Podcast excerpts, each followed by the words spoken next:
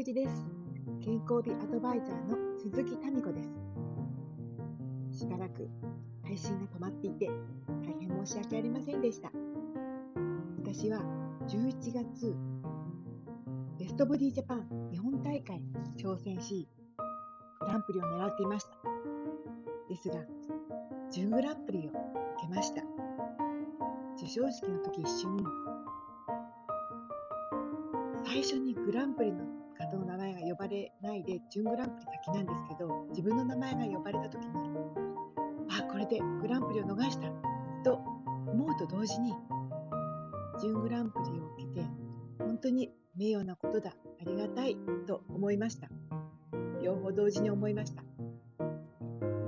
後から振り返って、日本大会の写真とか動画を見ると、グランプリに選ばれた方は、それなりにやっぱり素敵な方で、あ、私は足りなかったなとか、この点はちょっと良かったと思うけど、でもトータルはどうかなとか、いろいろ反省しました。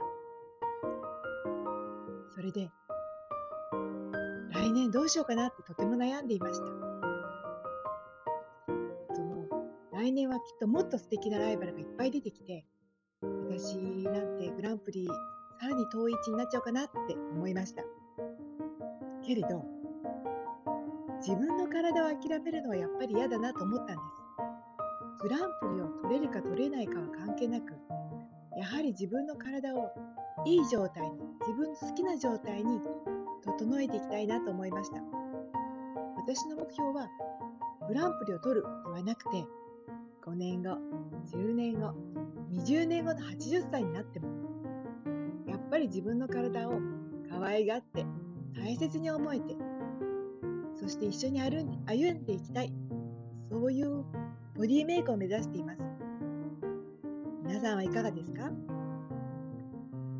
この配信が止まっているしばらくの間、私もいろんなことを考えて、いろんなインプットをしてきました。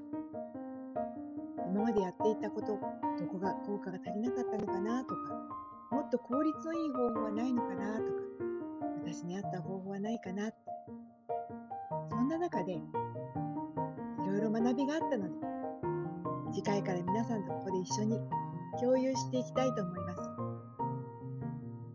一つ、皆さんにお伝えしたいことがあります。私の周りに、自分は強いんです。ストレスにも強い。だからそんなに気持ちも落ち込むことはありません。朝もすっきり早く起きれるし、頑張って家事もこなし、それから仕事もこなし、短時間睡眠で辛いけれども十分やっていきますっていう、とても素敵な方がいらっしゃったんですね。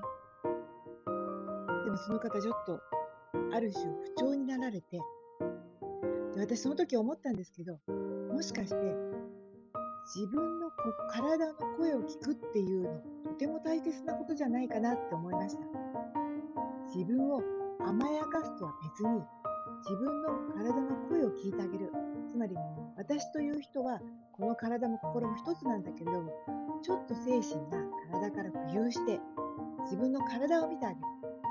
あなたは気持ちが強くて、とても、その、ハードな道を、人生を歩んでいける人だけれど、あなたの体はどうでしょうちょっと休ませてって言ってるんじゃないかな。それをちゃんと聞いてあげてほしいなって、そんな思うことがありました。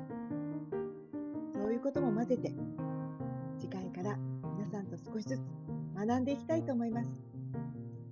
今日はこれまで。今日も一日お疲れ様でした。それではまた。